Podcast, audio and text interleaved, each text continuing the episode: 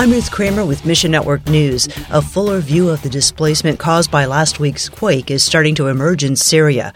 More than 8,900 buildings were destroyed, leaving at least 11,000 people homeless. Those numbers are expected to rise as more information comes in. Heart for Lebanon's Camille Melki says, there is a strong possibility that Lebanon will host more Syrian refugee families, which means Heart for Lebanon would need to ramp up its care. Nuna from Triumph at Mercy Lebanon adds, there are people who are now a second time displaced inside Syria. They had already been displaced from the north, like Turkey side, and then went to Aleppo, for example, and now they're displaced again. Ask God to give wisdom to Heart for Lebanon, Triumph at Mercy, and many others as they prepare for a new wave of refugees. And 2/3 of teen girls have dropped out of school in one East African country that we can't name for security purposes.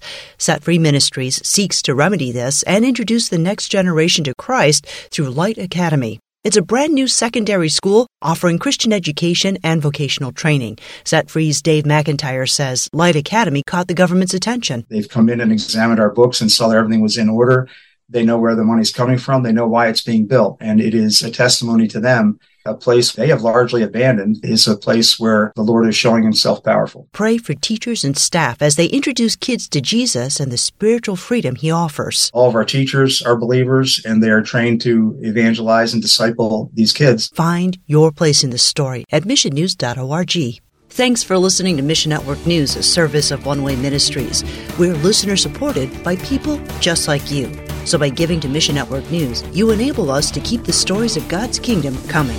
And together, the Great Commission happens. Look for links at missionnews.org. That's missionnews.org. I'm Ruth Kramer.